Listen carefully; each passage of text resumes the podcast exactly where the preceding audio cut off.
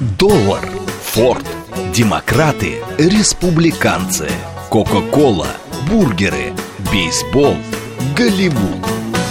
Что такое США и что значит быть американцем? Как устроена жизнь в Америке? Чем отличаются их проблемы от наших? Об Америке без геополитики и военщины в программе Рафаэля Ардуханяна «Америка Light». Программа предназначена для лиц старше 16 лет. Добрый вечер, уважаемые радиослушатели. Радиостанция «Говорит Москва», передача «Америка Light». Меня зовут Рафаэль Ордуханян, я автор и ведущий этой передачи. Как я уже анонсировал сегодня утром, будем говорить о Рокфеллерах. Но я думаю, что когда я готовил материал, невольно э, ловил себя на мысли, что все-таки тесновато, даже в рамках такого семейства Рокфеллеров, которые до сих пор играют ключевую роль не только в экономике, но и в политической жизни Америки, тем не менее, все-таки было бы, наверное, однобоко говорить только об этом семействе. Поэтому я сейчас возьму в кавычки фамилию Рокфеллеров, потому что очень много последователей, очень много людей, которые перехватили, скажем так, инициативу. И сейчас мы в целом, я бы хотел поговорить о зарождении олигархата. Вот это очень важный фактор, который сейчас в очень большой степени показывает себя в Соединенных Штатах Америки в преддверии президентских выборов. Мы с вами видим действия и именно влияние этого олигархата на внешнюю политику а, достаточно мощной страны, как Соединенные Штаты Америки. Чего уж там говорить о других странах.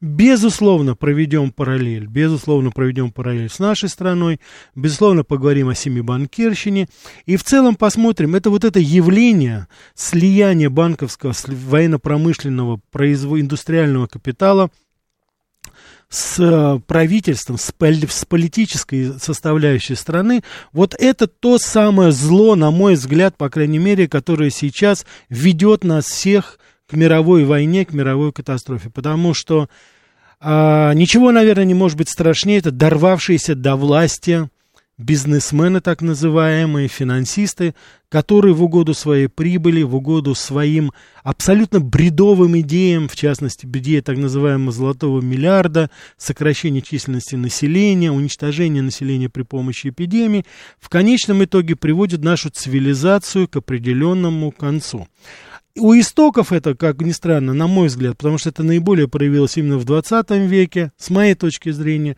это, наверное, все-таки было отступление от тех вот норм морали, которые закладывались изначально в христианской традиции и вообще, так сказать, в религиозной монотеистической традиции, которая объединяла и мусульман, и христиан, и, так сказать, иудеев – как, так сказать, единой такой, скажем, монотеистической традиции в нашего поколения. И мы с вами сейчас видим, что в очень большой степени то, что сейчас происходит, это как раз именно отход от этого. И вот новая религия, которую они нам предложили и предлагают сейчас.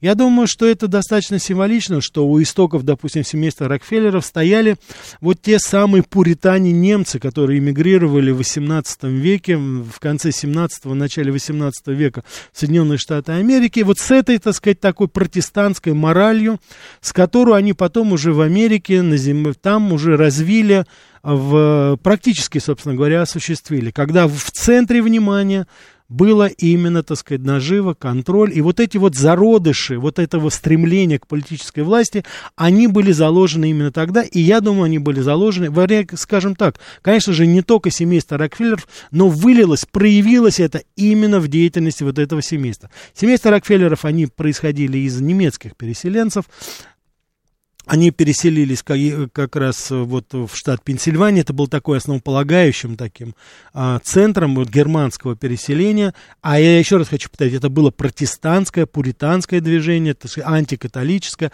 а такое достаточно, знаете, э, ну, такое, связанное с, так, с протестным, скажем так, настроением не в религиозном смысле, а именно вот уже в таком, в политическом смысле. И вот, мне кажется, это тоже достаточно символично, потому что именно в Америке, с моей точки зрения, вот именно протестанство как движение, оно перелилось именно в протест, протест против. И оно, так сказать, перешло плавно из религиозной плоскости в политическую плоскость. Я прекрасно помню, работая в Америке, путешествуя, проезжая по э, Пенсильвании, а, штат достаточно крупный, ну, по сравнению с Нью-Джерси, где я жил. И меня всегда удивляло, так сказать, название Нойсбург. Э, потом там, знаете, есть такой огромный мол, то есть это, так сказать, такой шопинг-центр, он так и называется, King of Prussia, король Пруссии.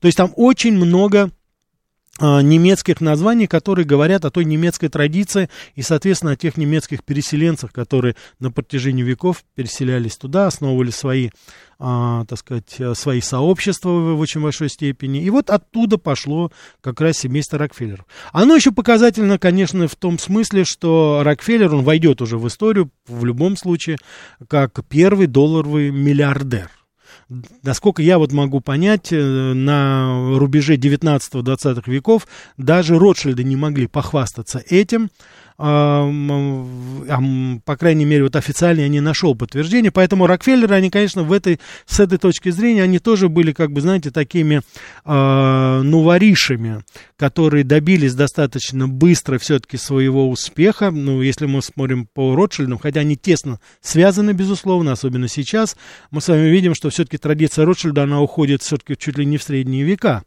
вот, когда были образованы первые торговые дома и банковские финансовые структуры Ротшильдов. Тем не менее, вот Рокфеллеры, конечно, их расцвет это уже поздний 19 век, безусловно, связан с нефтью, и, конечно же, в очень большой степени это и предопределило то, что Рокфеллеры стали миллиардерами, и вот этот огромный, вот этот тот самый закон, так сказать, философии, когда количество переходит в качество, здесь оно перешло, вот мы должны с вами прекрасно понимать, что денежная масса, денежное количество, оно переходит всегда в политическое качество. И вот это Рокфеллеры показали в полном объеме, потому что даже после антимонопольных законов, которые были приняты, а к ним сразу, конечно, стали относиться с подозрением, но я хочу сказать, что с подозрением относились вовсе не потому, что они были в какой-то степени богаты или, может быть, что они нарушали законы, потому что там, как говорится, сплошь и рядом это было. А, будет это финансовая операция, будет это махинации, так сказать, с нефтью. Я хочу сказать, что одним из основных противников лампочки Эдисона знаменитой это были Рокфеллеры. Потому что, как вы сами понимаете, кому нужен керосин, которым они обеспечивали всю Америку. 95% Standard Oil контролировала э, нефтепродукты в Соединенных Штатах Америки. А, вот. И, конечно же, они были ярые противники того. Но по какому-то счастливому или несчастливому стечению обстоятельств, именно в этот момент появился Генри Форд со своим конвейером, со своими тысячами, тысячами и сотнями тысячами машин, которые он, так сказать, предлагал всем абсолютно. И там, конечно, керосин пригодился, и уже бензин пригодился в большей степени. Вот, я думаю, что это, может быть, в какой-то степени спасло жизнь Томасу Эдисону и его нововведению.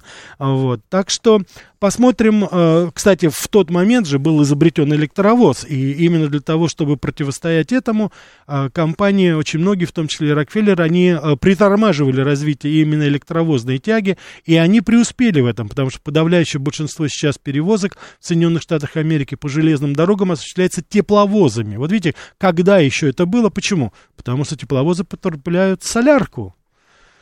Так что здесь, как говорится, ничего личного. Strictly business, только бизнес.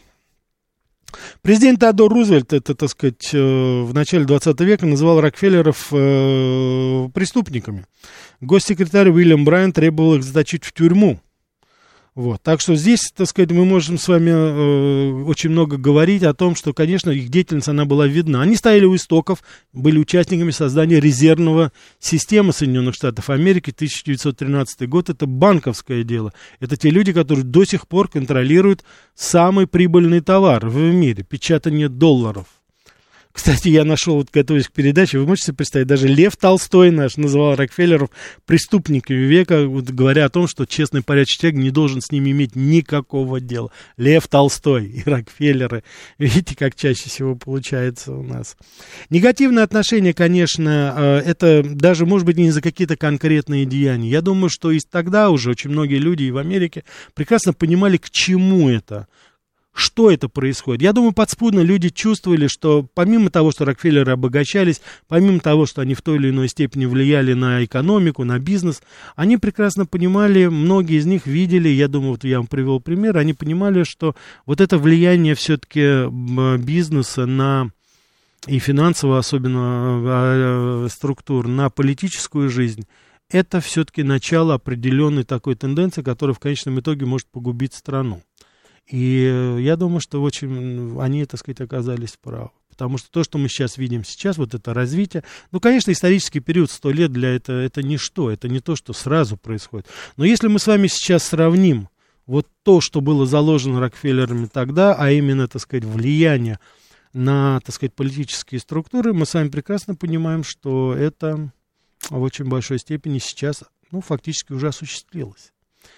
Мы с вами прекрасно понимаем, что времена э, Дуайта Эйзенхауэра или Франклина Делано Рузвельта или, допустим, Теодора Рузвельта, они прошли. Прошло время, когда хотя бы видимо, так сказать, политическая элита контролировала, дистанцируясь от бизнеса. Сейчас то, что мы с вами видим, это полное поглощение политической составляющей Соединенных Штатов именно вот этим, так сказать, финансовым, финансово-промышленным, финансово-информационным олигархатом, который сейчас уже представлен в других абсолютно именах, в других названиях компаний и уж, конечно, в других цифрах. Если раньше, так сказать, миллиард это миллиард, то сейчас, конечно, мы говорим сейчас о триллионах, причем о десятках триллионов. Меня вот удивило, готовясь, к, э, так сказать, к этой передаче, меня удивило несколько а, такое, один из американских, так сказать, э, экспертов называет, э, вот задает вопрос такой, говорит, а кто является третьей экономикой мира? Вот. Ну, я думаю, вы удивитесь, уважаемые радиослушатели, но этот эксперт называет это а, ни много ни мало, а BlackRock компанию. То есть Америка, Китай, а потом он считает, что это BlackRock. И есть основания, потому что BlackRock корпорация вместе с Vanguardом, с Vanguardом, с Vanguardом, да, Авангард, компании, State Street компания есть такая, они контролируют сейчас фактически десятки триллионов долларов, которые гораздо превосходят не то чтобы валовый продукт Америки, по разным оценкам это от 60 до 100 триллионов долларов в самой разнообразной форме, контролируется этому. Мы с вами прекрасно понимаем, что это, собственно говоря, та самая сила, которая... Я сейчас попытаюсь вам показать, каким образом это осуществляется. Это достаточно хитрая схема. Учтите, что я не считаю себя специалистом в области экономики, но, тем не менее, меня заинтересовала все-таки политическая составляющая, с какой легкостью Америка сдалась. С какой легкостью Америка сдалась вот на милость этим, собственно говоря, людям. И сейчас мы так, знаете, как-то с вами подспудно иногда называем, ну, там, Байден контролируется, там, допустим, за ним стоит какое-то, так сказать, внутреннее правительство, за ним стоят какие-то люди. Кто эти люди? Что они хотят? Чего они добиваются? К чему они стремятся? С этой точки зрения здесь происходит очень интересно. Так что давайте вот с вами взглянем на то, что сейчас у нас происходит, какое наследство оставили на Рокфеллеры в этом смысле. Поэтому мы э, с вами увидим, что всего лишь несколько финансовых групп контролируют фактически все мировое производство и пищевых продуктов, и, не, и углеводородов в очень большой степени. Ну, здесь, так сказать, все-таки конкуренцию составляется пока еще.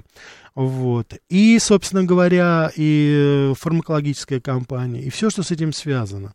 А тот, кто контролирует, собственно говоря, это, то он контролирует и политическую составляющую. Рокфеллер, наивный человек, полагал, в лице, допустим, Нельсона Рокфеллера, они пытались в той или иной степени повлиять на политический процесс, продвигая своих кандидатов. Нельсон Рокфеллер, для примера, он был и мэром Нью-Йорка, и даже был вице-президентом Америки. Небольшой период времени как раз он был, так сказать, там. Вот. И это, но ничего из этого путного не получилось. Я думаю, что это тоже нас, наследие семейства Рокфеллеров. Они показали, не надо лезть напрямую власть. Не надо. Не надо выходить на сцену, так сказать, и быть марионеткой, допустим, даже самого себя. Достаточно быть все-таки за кулисами и дергать все необходимые ниточки. А уж дергаться будут Харрисы, Байдены, Нуланды, Блинкины и прочее, прочее, прочее, прочее, Макроны и остальные. Так что здесь это мы совершенно с вами прекрасно понимаем. На примере многих некоторых компаний мы с вами могли, э, значит, посмотреть, каким образом осуществить. Да, извините, пожалуйста, я уже вижу звонки, конечно, сейчас будем брать. СМС-портал 925-88-88-94-8, Телеграмм для сообщений говорит МСК-бот, прямой эфир 495-73-73-94-8, Телеграм-канал, радио говорит... А, а, Телеграм-канал радио говорит МСК, Ютуб канал говорит МСК. Давайте мы возьмем, так сказать, звонок, а то уже полный. Да, слушаю вас. Да, Здравствуйте. Здравствуйте. Ну, вы знаете, вообще на самом деле э, контроль над глобальными макроэкономическими процессами и в стране, и в мире осуществляют те компании, которые производят так называемые товары замыкающих цен. То есть это товары, которые, цена которых есть в других товарах.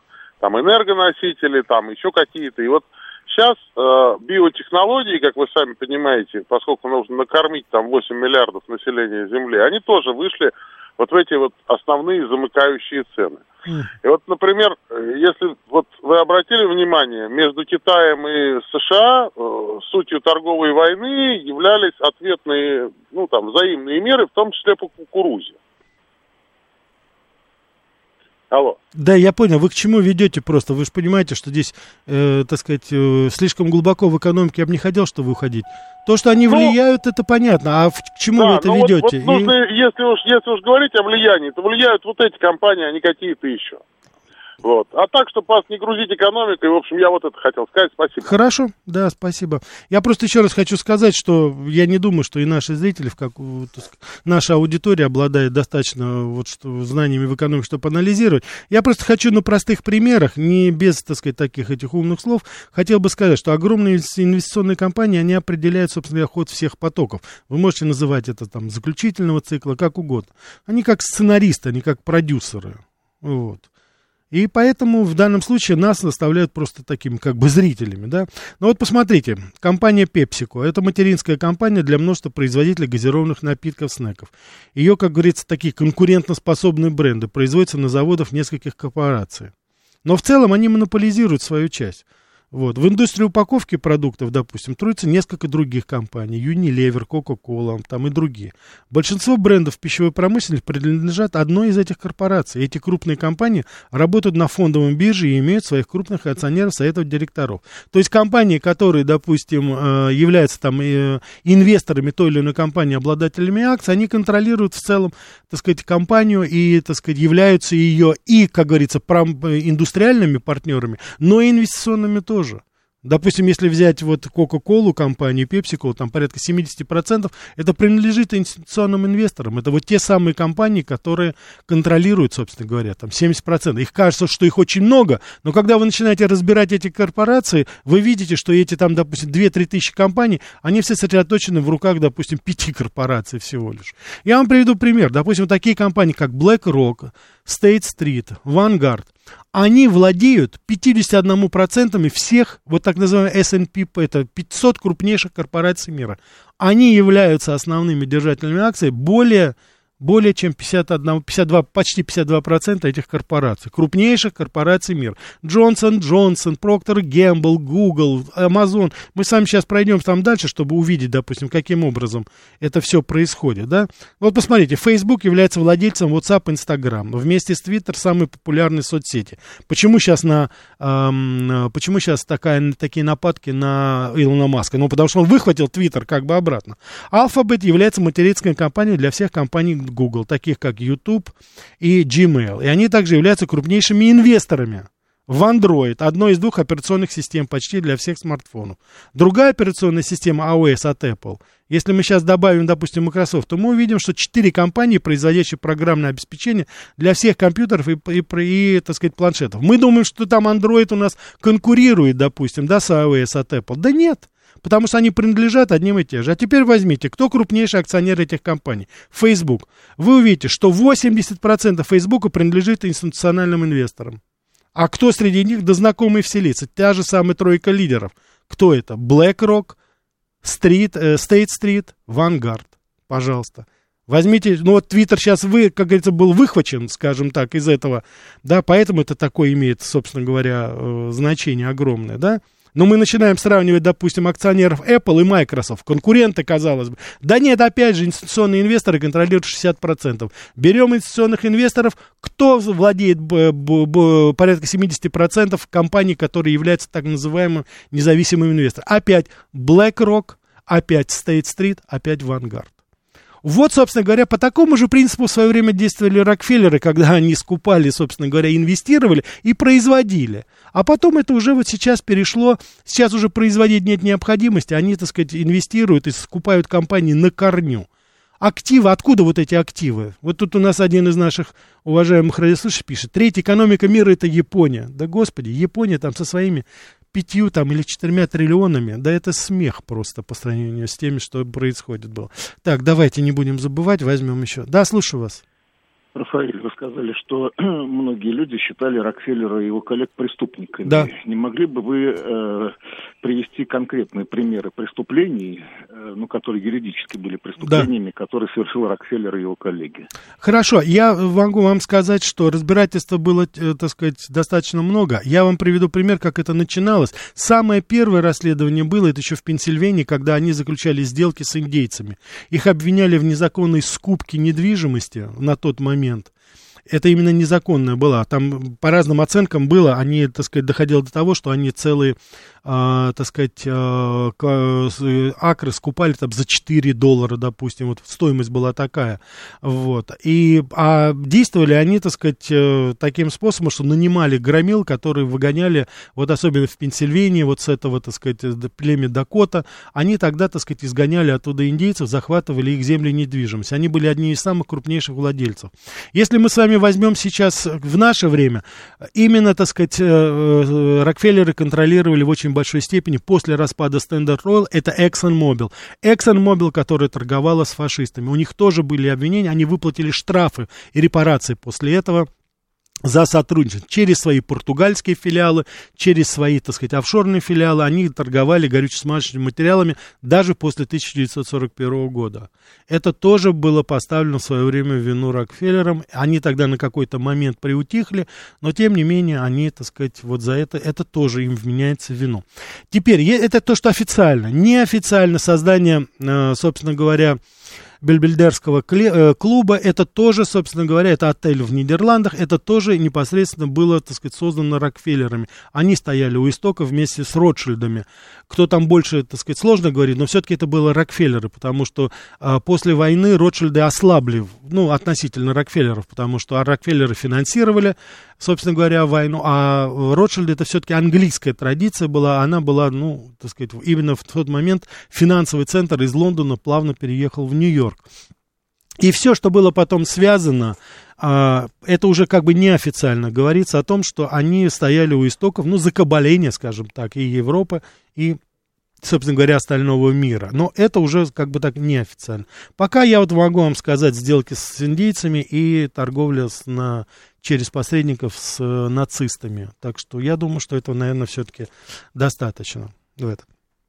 Вот. Мы сейчас с вами после перерыва, я более подробно расскажу о том, что происходит, но я бы хотел еще раз, вы здесь уже вот э, спрашиваете у меня, ну, конечно же, это прямое отношение, и, как ни странно, в более уродливой форме, это появилось у нас в форме вот этой семьи банкирщина. То, что мы с вами прекрасно, многие из вас помнят, прекрасно знают. Давайте последний звонок возьмем. Да, слушаю вас перед перерывом. Да, здравствуйте. Вот, вы знаете, меня долгие э, время мучил вопрос, а как Рокфеллеры смогли преемственность сохранить. Ведь у нас, например, у нашего бизнеса дальше... Отличный вопрос. У политиков. Отлично. Как они смогли вообще наследников Отлично. чтобы те не просрались? Отлично, да. да. Вы имеете в виду, чтобы они не разорились. Да, я все понял. Хорошо, спасибо. После перерыва, после интереснейшего выпуска новостей, давайте вместе послушаем. А потом, мы, конечно, мы с вами продолжим именно с ответа на этот вопрос. Что такое США и что значит быть американцем? Как устроена жизнь в Америке? Чем отличаются их проблемы от наших? Об Америке без геополитики и военщины в программе Рафаэля Ардуханяна «Америка. Лайт». Добрый вечер, уважаемые радиослушатели. Радиостанция «Говорит Москва», передача «Америка Лайк». Сегодня говорим о Рокфеллерах, о людях, которые стояли у истоков мирового олигархата, у истоков слияния финансово-промышленных групп, с, с моей точки зрения, с правительством, с политической элитой. И вот в той форме, в какой мы сейчас это лицезреем и в Соединенных Штатах Америки, я надеюсь, до недавнего времени лицезрели и у нас, в 90-е годы особенно, вот именно Рокфеллеры стояли у этого. Вопрос, который задал наш уважаемый радиослушатель, это каким же образом все это сохранялось. Все вместе вот это, это что Рокфеллер и, собственно говоря, это и традиция Ротшильда, они положили начало объединению. Ну, было бы наивно говорить, что это только, знаете, там браки внутри семьи, допустим, в той или иной степени. Нет. Они вместе, эти компании, в той или иной степени и тогда, и сейчас образуют такую огромную сеть. Она очень похожа на пирамиду. Более мелкие инвесторы принадлежат более крупным, подобно тому, как, допустим, империя Рокфеллера строилась именно таким образом, что каждый, так сказать, подразделение, которое создавались, они теснейшим образом переплетались. Будь это финансовая группа, промышленная группа. Промышленная группа владела частью акций, финансовая группа, финансовая группа промышленную. Потом это переходило в пищевую промышленность, в туристическую, в производство, допустим, нефтепродуктов. Это тоже переплетало самым, так сказать, естественным образом. И вот та пирамида, которая сейчас выстраивается здесь, я уже называл вам эти компании, Vanguard, BlackRock, я бы еще Fidelity добавил, я бы еще добавил State Street, допустим, бостонская компания. Сила их уже сейчас, она становится неописуемой. Им принадлежит не только большая часть акций почти всех крупнейших компаний мира, но и даже те оставшиеся инвестиционные компании, которые радостно, так сказать, инвестируют и думают, что они владеют как бы на независимых, так сказать, условиях теми или иными активами во всем мире, они вдруг в какой-то момент понимают, что их собственные акции скупаются этими самыми монстрами, корпорациями. Каждый миллионер боится миллиардера, каждый миллиардер, он боится триллионера. Так вот, именно вот в этой, так сказать, нише работают всего несколько компаний, которые я сказал. Это вот Vanguard, BlackRock, Fidelity и, так сказать, State Street. Блумберг, допустим, называет BlackRock четвертой властью, четвертой ветвью власти. Хотя он уже, я не знаю, забыл, может быть, про, так сказать, э, забыл про прессу, что ли. Ну, хотя в Америке я согласен, что это уже давно, так сказать, не является властью, как и в целом. Почему? Ну, потому что это единственное частное агентство, которое тесно работает с центральными банками. Я хочу напомнить, что у истоков стояло создание резервного банка. Они контролируют печатание доллара. Они это контролируют. Они себе напечатали 60 триллионов долларов. Не хотите, не кушайте. Но все хотят пока. Особенно наш центральный банк. Уж очень он любит этот. И самое интересное, что, значит, BlackRock сужает деньги Центральному банку какой-нибудь страны, или это Америка, или любая другая. Но он одновременно является его советником. Каким образом расследовать? Вспомните гарвардских мальчиков, которые приезжали к нам и которые довели страну до дефолта, которые даже потом в Америке были осуждены за махинации на территории Российской Федерации. А кто спонсирует все подразделения Гарварда, Еля, Гарвардская школа бизнеса, Лондонская школа экономики, Стэнфорд, все остальные, Рокфеллер фонды и фонды, которые создают, создавались Билл Гейтсом. А кто контролирует Microsoft? Опять BlackRock и Vanguard. То же самое с фондами Клинтонов и, всего, и всех остальных. И неважно, какой президент США в это время будет номинальным хозяином, будь это Трамп, будь это Буш, будь это, так сказать, Байден, не имеет значения. Потому что такие вот генеральный директор BlackRock, это Ларри Финк, он один из тех, кто открывает, ну, что называется, ногой двери в Белом доме. Более того, его же сотрудники BlackRock, они работают в Белом доме в качестве официальных, неофициальных штатных, нештатных советников. И контролируют это в полной, как говорится, объеме. Но если вы думаете, что Ларри, Флинк это, э, э, Ларри Финк это человек, который все это контролирует, да нет, он тоже является как бы поставленным человеком. И это уходит еще туда, больше в пирамиду, понимаете?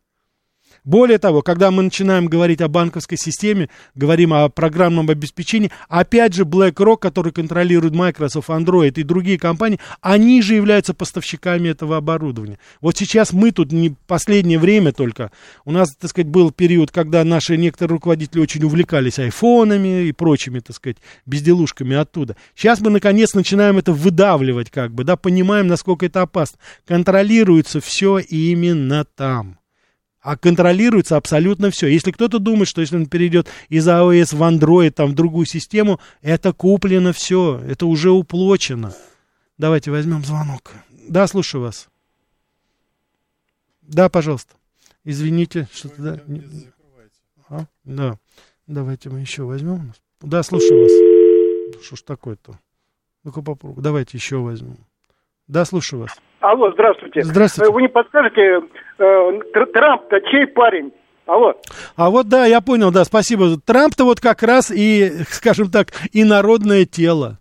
Трамп человек, который не особо связан, да. Трамп человек, который построил свой бизнес на недвижимость. Он реально строил вещи. Вот, а несколько, огромное количество, так сказать, небоскребов, которые стоят в Нью-Йорке, лишнее тому доказательство. Он строил вещи, и он ненавидит этот финансовый олигархат. Так что поэтому на него всех полканов сейчас и спустили. Да, слушаю вас. Слушаю вас, говорите. Алло? Да-да-да, пожалуйста. С кем я связался? Так, извините, пожалуйста, ну что, вы не знаете, кому вы звоните, что ли? Да, слушаю вас. Да, пожалуйста, говорите. Добрый вечер, Денис. Да, да Денис. Но, соглашусь с вашими словами. Если нам нужна как бы э, полноценная э, экономика и независимость, то мы должны сначала создавать интеллектуальные вещи, больше производить станков, угу. э, поднимать школы, вот э, раньше были ПТУ, да, ну, можно их по-другому назвать, чтобы угу. хотя бы были люди, которые могли за этими станками работать и эти станки создавать, потому что как мы их создадим, если, ну, Оборонка, да, она может это делать, да, но там э, узкая квали... специализация. Денис, я понял, ради бога, вы извините, но слишком мы глубоко уходим, то, так сказать, в промышленность, то, так сказать, в это. Но здесь мы сейчас совершенно конкретно говорим. Я хочу вот об ваше внимание обратить, уважаемые радиослушатели. У нас нет премодерации, я не выбираю, у нас идут подряд. Вы попадаете сразу ко мне. Пожалуйста, звоните и сразу начинайте говорить. Я никого не выбираю, беру вот, что называется, подряд. Поэтому, пожалуйста, пожалуйста, радиостанция говорит Москва, это значит вы. Так что, пожалуйста, говорите сразу. Да, слушаю вас. Вы в прямом э, эфире. Здравствуйте. Да, здравствуйте. здравствуйте. Угу. Вы знаете, согласитесь, вот бывший такой главный чикагский мальчик Джеффри Сакс, он же сейчас поумнел, уйдя в отставку. Он критикует да, политику э, США на Украине, русофобскую политику США активно критикует, так что здесь некоторые исключения из правила. Вот все-таки космополитическая, так сказать, какая-нибудь есть крупная финансовая американская э, структура, которая бы вот поддерживала Трампа. Я понял, да, да. Нет, ее нету, вот крупный именно такой. То есть, безусловно, есть его там, э, так сказать, партнеры, которые к нему с симпатией относятся, но он полностью финансирует себя сам. В это его преимущество, в это его, я так считаю, ну, если можно так сказать, прелесть, но в этом и, собственно говоря, и проблема. Проблема заключается в том, что Трампа сверху финансово никто не контролирует. Я, кстати, хочу обратить ваше внимание на, очер... на претендента вот на последних э, праймерис, так называемых дебатах в Милоке, которые состоялись, э, небезызвестный Вивик Романсвани, это тоже, посмотрите, как на него яро набрасывается особо такая особа, как Ника Хейли, э, значит, Майкл Пенс, э, люди, которые полностью, как говорится, системные, полностью контролируются вот указанными уже мною корпорациями, потому что он сам финансирует свою компанию. Он, он не миллиардер, он мультимиллионер, у него там порядка 600-700, скажем так, миллионов, но он сам контролирует свою, так сказать, компанию и финансирует. Сейчас вот по последним данным он потратил порядка 20 миллионов. Я, кстати, хочу обратить ваше внимание, насколько они близки с Трампом. И он один из немногих, кто очень положительно говорит о Трампе. Вот они друг друга как бы поняли уже, потому что они создали, они построили свои корпорации сами. Как построили, каким образом, какие методы у Трампа было, это отдельный разговор. Там ангелов нет, как вы понимаете. Но это люди, которые не системные, поэтому их убирают.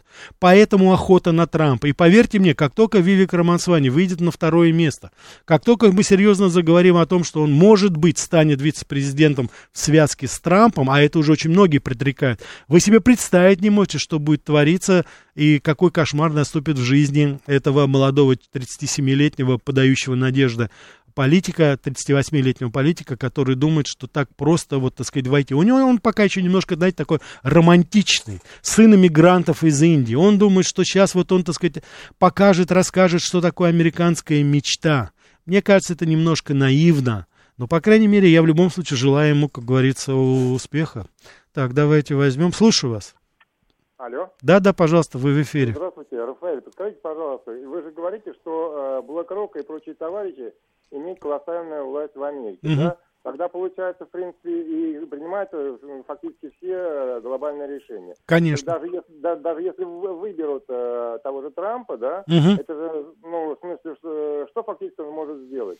Я вам скажу хороший вопрос. Я хочу вам сказать, что, безусловно, почему сейчас идет битва, потому что BlackRock вместе со своими партнерами, они контролируют сейчас военный бюджет, они его пилят, потому что у них колоссальные инвестиции в Lockheed Martin и в Boeing, и в э, Raytheon, и в другие корпорации.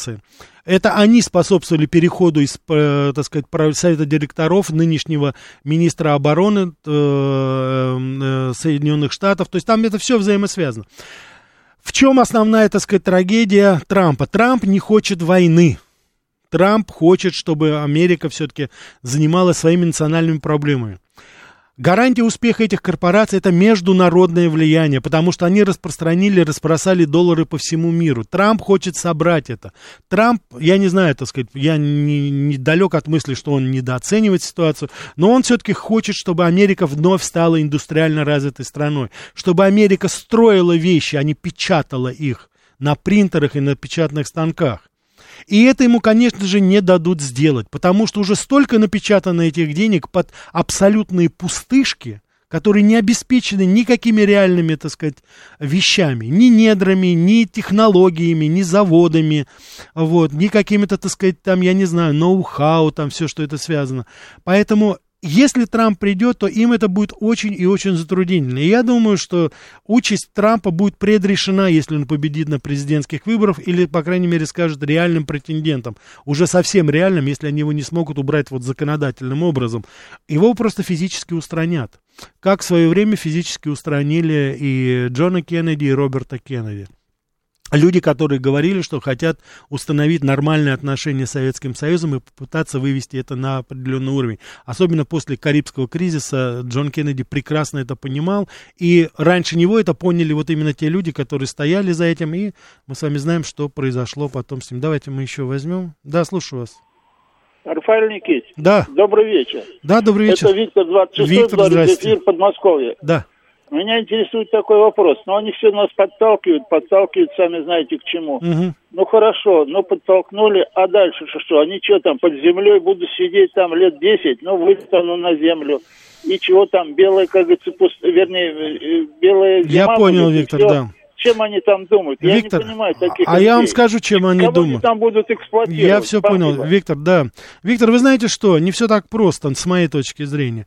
Дело в том, что у этих людей очень много, с моей точки зрения, симпатантов в наших властных структурах. Особенно в финансово-банковских кругах, вот о которых мы с вами сейчас говорим. И я думаю, что, я думаю, что в очень большой степени эти люди надеются вот на эту пятую колонну. До сих пор. И у них на это, с моей точки зрения, есть все основания. Как бы я хотел, чтобы я был неправ. Давайте еще возьмем. Да, слушаю вас. Добрый вечер. Добрый.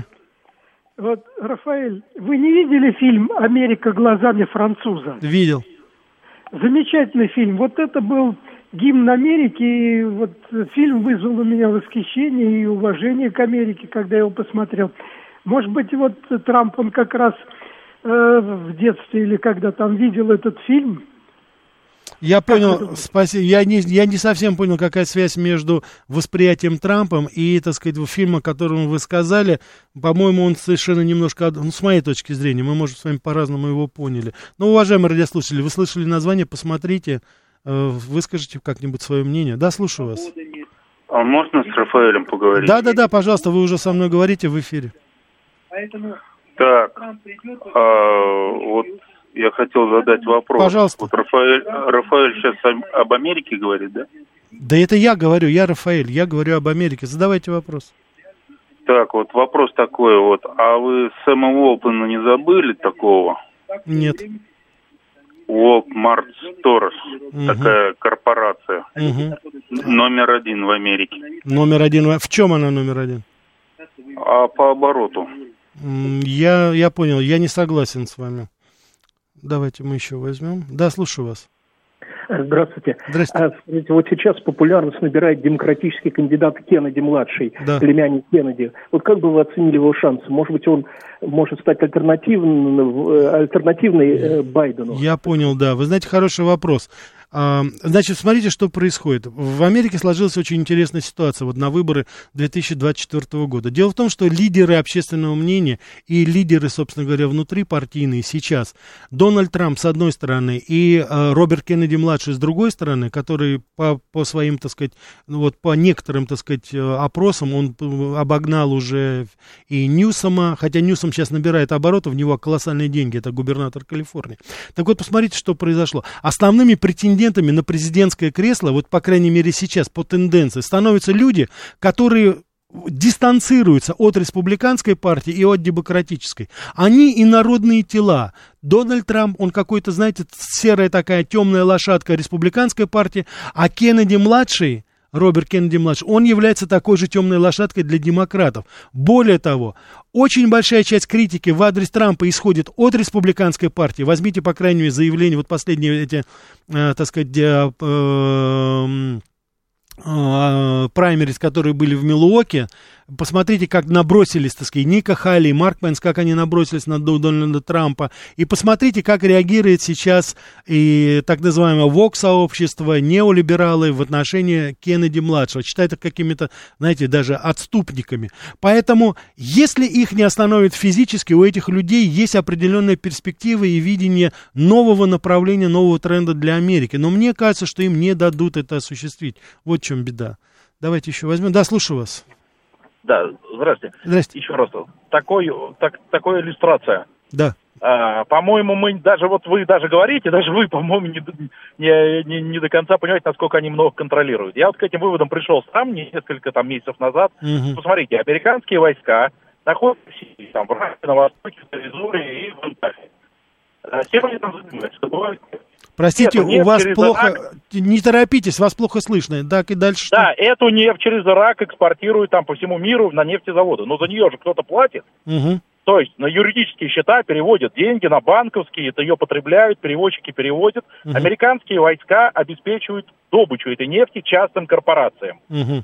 по, по приказу. То угу. есть, соответственно, эти корпорации владеют командующими американских войск э, в самом, ну, в Америке, то есть через фонды благотворительные, там, поли, политики через благотворительные фонды, военные через какие-то другие деньги. Э, и они владеют уже не просто акциями, а людьми отдельными. То есть большой масса людей э, среди политиков и военных, которые принимают решения те, которые им нужны. В том числе по обеспечению, например, военных действий. Я понял, да. Уважаемые радиослушатели, во-первых, очень у вас такое смелое утверждение, и я всячески его, как говорится, готов поддержать, просто чтобы, как говорится, не вызывать излишнюю дискуссию о том, что я что-то не понимаю в Америке, наверное, да, а вы что-то поняли без меня. Я с огромным удовольствием вам даю этот кредит, и, так сказать, если вы так действительно думаете, ну, я тоже буду вместе с вами это думать, но я хочу сказать, что вы очень смело так это заявляете. Из того, что вы сказали, я, к сожалению, не могу сказать, что вы до конца все это прекрасно понимаете, особенно то, что касается иракской нефти и участия американцев там. Там уже давным-давно играют и другие, скажем так, игроки, которые благополучно из-под носа у американцев уводят эту нефть совершенно в другую сторону. В том числе, кстати, и российские компании, и, так сказать, российские дилеры. Так что люди, которые это... Это не все так просто, как вам кажется. Поэтому в следующий раз, если вы будете так, знаете, смело заявлять о том, что кто-то что-то не понимает, а вы это понимаете, вы все-таки немножко с матчастью поработаете. Я думаю, тогда ваши аргументы будут более убедительны для абсолютно всех. И для наших наших радиослушателей и для меня в меру своих, так сказать, способностей, освещающих деятельность э, Соединенных Штатов Америки и, так сказать, других корпораций американских. Слушаю вас. Добрый вечер, да. Рафаэль. Добрый вечер, пожалуйста, говорите. А вот хочу хейт-пич а, выразить Байдену можно? Что сделать? Выразить хейт-пич. Хейт-пич, а что это такое? А это просто один куплет спеть. Ой, вы знаете что, спасибо большое. Позвоните завтра, у нас завтра будет музыкальная передача. 25 лет э, первому альбому Кристины Агилера. Я приглашаю всех вас, уважаемые радиослушатели. И тогда, уважаемые радиослушатели, я обязательно вам дам возможность спеть, так сказать, песню. Ладно? Но желательно не про Джо Байдена и не о Джонни Байдена. Да, слушаю Добрый. вас. Добрый вечер, Дмитрий. Да, Дмитрий. А, когда обсуждалась китайская программа достижений в космосе, показывали кого-то из американских там, не знаю, людей, которые говорят, что вот э, Китай заблокирует там, там за собой там, значит, э, Луну, значит, там часть Луны за собой зарезервирует, mm-hmm. там будет мешать американцам. Mm-hmm. Вот. А сами американцы, то есть, когда они об этом предостерегают, у них, в принципе, все-таки какой подход? То есть, все-таки международное сотрудничество в космосе, как вот хотели там в будущем, да, в светлом? Mm-hmm. Или они планируют все-таки действительно за собой кусок Луны Я от, понял, от, да. отрезать? Я понял, да. Вы знаете что, есть заявления самые разнообразные по поводу э, принадлежности, но серьезно Америка не предъявляла какие-то. Создавались какие-то, знаете, э, бутафорские компании, которые там чуть ли не землю уже продавали, но серьезно по этому заявлению правительства, по крайней мере, я не слышал и не видел. Да, слушаю вас. Здравствуйте, добрый вечер. Добрый вечер, э, Рафаэль. Да, Такой да. вопрос в рамках в рамках дедоларизации на медиа. Почему нельзя показать фильм «Дух времени», запрещенный фильм западного производства? Дух времени вы имеете в виду? Да, «Дух времени и процветание». Это, Это по-моему, фашистский фильм, да? Я правильно понимаю? Нет, там раскладывается весь сюжет, весь весь быт бытие. Вот, э, я понял, да, спасибо большое. Но я, так сказать, не могу здесь ничего повлиять на это. Я не думаю, что этот фильм должен быть, так сказать, показан. Мне кажется, у него немножко другая стилистика и другая смысл. Да, слушаю вас. Да, здравствуйте, Рафаэль, здравствуйте. это Сергей. Ну, какое-то потрясающее совпадение, знаете, я как не позвоню, обычно финальный вот, вот этот звонок угу. приходится у меня, но это не я делаю, это вы, как пожалуйста, говорится. Пожалуйста, пожалуйста, да, я да, ведь я подряд понял, беру, я, я подряд беру. Я понял, это не, это не специально, а то подумаю, да, что да, да. Я, я понял, Рафаэль, вот смотрите, ну, прекрасная такая передача, да, все надо подытожить, финальный звонок. Давай. Вот вы рассказали про Трампа великолепно, про Байдена. Вы знаете, вот я гражданин России, да, и тут я понял, 99 и запятая 90, 999 даже тысячных э, слушают ваши передачи все граждане России. Да, да. Вот, и, и вот вы знаете, вот смотрю я, вот, вот, вот мы посмотрели 4 года руководства Трампа, там с какого 16 по 20. Ну, по сути, уже посмотрели 4 года, как граждане России руководит Америкой и... Байден. И вы знаете, вот если вот, допустим, вот такая фантастическая ситуация, вот умирали все российские политики, вот баллотируясь на, на пост президента России, Байден или Трамп, знаете, я бы честно сказал, конечно, я выбрал бы Джозефа Байдена, по принципу вреда меньше принесет, вы поймите. И граждане США, как умные и грамотные люди, если даже доведут Трампа до выборов, конечно же, сделают то же самое. Обязательно Джозеф выиграет у него. Ну, ну хорошо, спасибо большое, но все-таки вы не последний наш, так сказать, звонок, я думаю. Да, слушаю вас. Слушаю вас. Алло. Да, да, пожалуйста. Здравствуйте. Здрасте. А как это Рокфеллеры это, э, уже отдавились от, от немецкой диаспоры? Потому что я считаю, что немецкая диаспора во втором месте по численности США. Она одна из, одна из, да, одна из больших, там порядка 60 миллионов проживает это. Сам, Но... и, и Трамп тоже из немцев. И как это все? Как они, они что, ну, уже растворились в США? Растворились, или... да, да, да, да, они уже растворились. Ну, же негры и латиносы их подвинули. А, ну, они там уже, как говорится, живут. Я хочу вам сказать, что из немецкой диаспоры происходил Дуайт Эйзенхауэр, он, так сказать, собственно говоря, оттуда.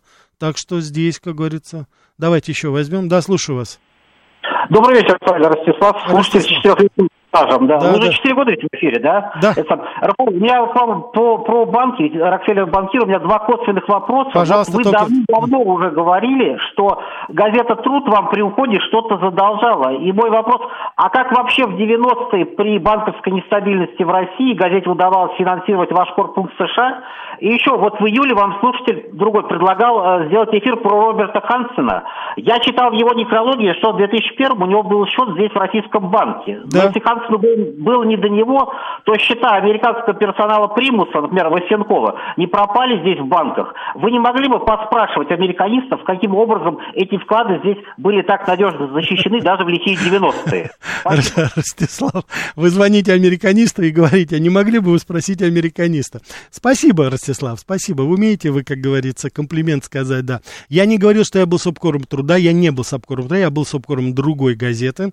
А, говорить особо не хочу об этом. А, так сказать, они мне действительно в 98 году, после того, как был ну, вернее, не газета, а тот, кто стоял за ними, кто, кому принадлежала газета, принадлежала она одному из олигархов, они задолжали. Этого олигарха больше нет живых, так что чего уж тут вспоминать. Уважаемые радиослушатели, спасибо, извините, сбрасываю ваши звонки.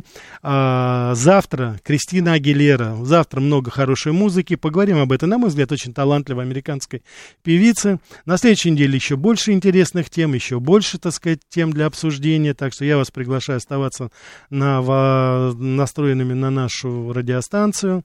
Хочу вам пожелать хороших выходных. Всего вам самого доброго.